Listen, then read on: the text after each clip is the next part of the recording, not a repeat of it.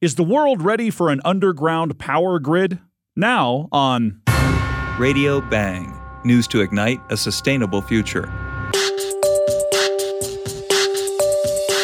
Within 15 years, we could supply the whole U.S. with renewable energy at no extra cost. Scott Denning is a professor of atmospheric science at Colorado State University. He doesn't believe we can conserve our way out of the global warming predicament.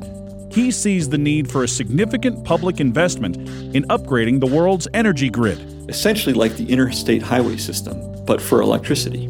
The solution is in cables carrying direct current over vast distances.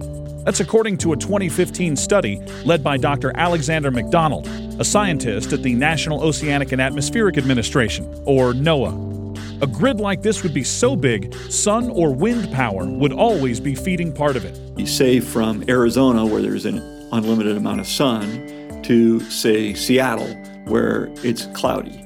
Or from Paris to Beijing. You can sort of imagine a much more connected world that energy is uh, able to be moved great distances at very low cost. These DC cables would have other advantages as well. They're safe underground, much more than they are above ground, from things like uh, solar flares, um, war, terrorism, things like that. They're, they're, they're sort of protected by being underground cables. Now, if you're thinking that this is an awfully big undertaking, you're not wrong. But Professor Denning, he's optimistic. It was our grandparents that did the indoor plumbing, it was our parents' generation that built the interstate highway systems. That didn't make us go broke. That was good, right? So, what if it takes us longer than 15 years to construct this huge, clean power grid?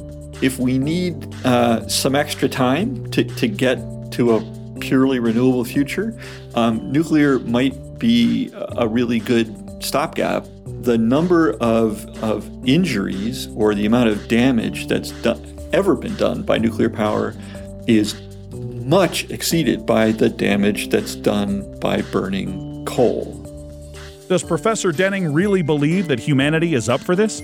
Coal and oil and natural gas are so last millennium. Thanks so much for listening to this episode of Radio Bang. If you like our interviews with sustainability professionals, let us know about it.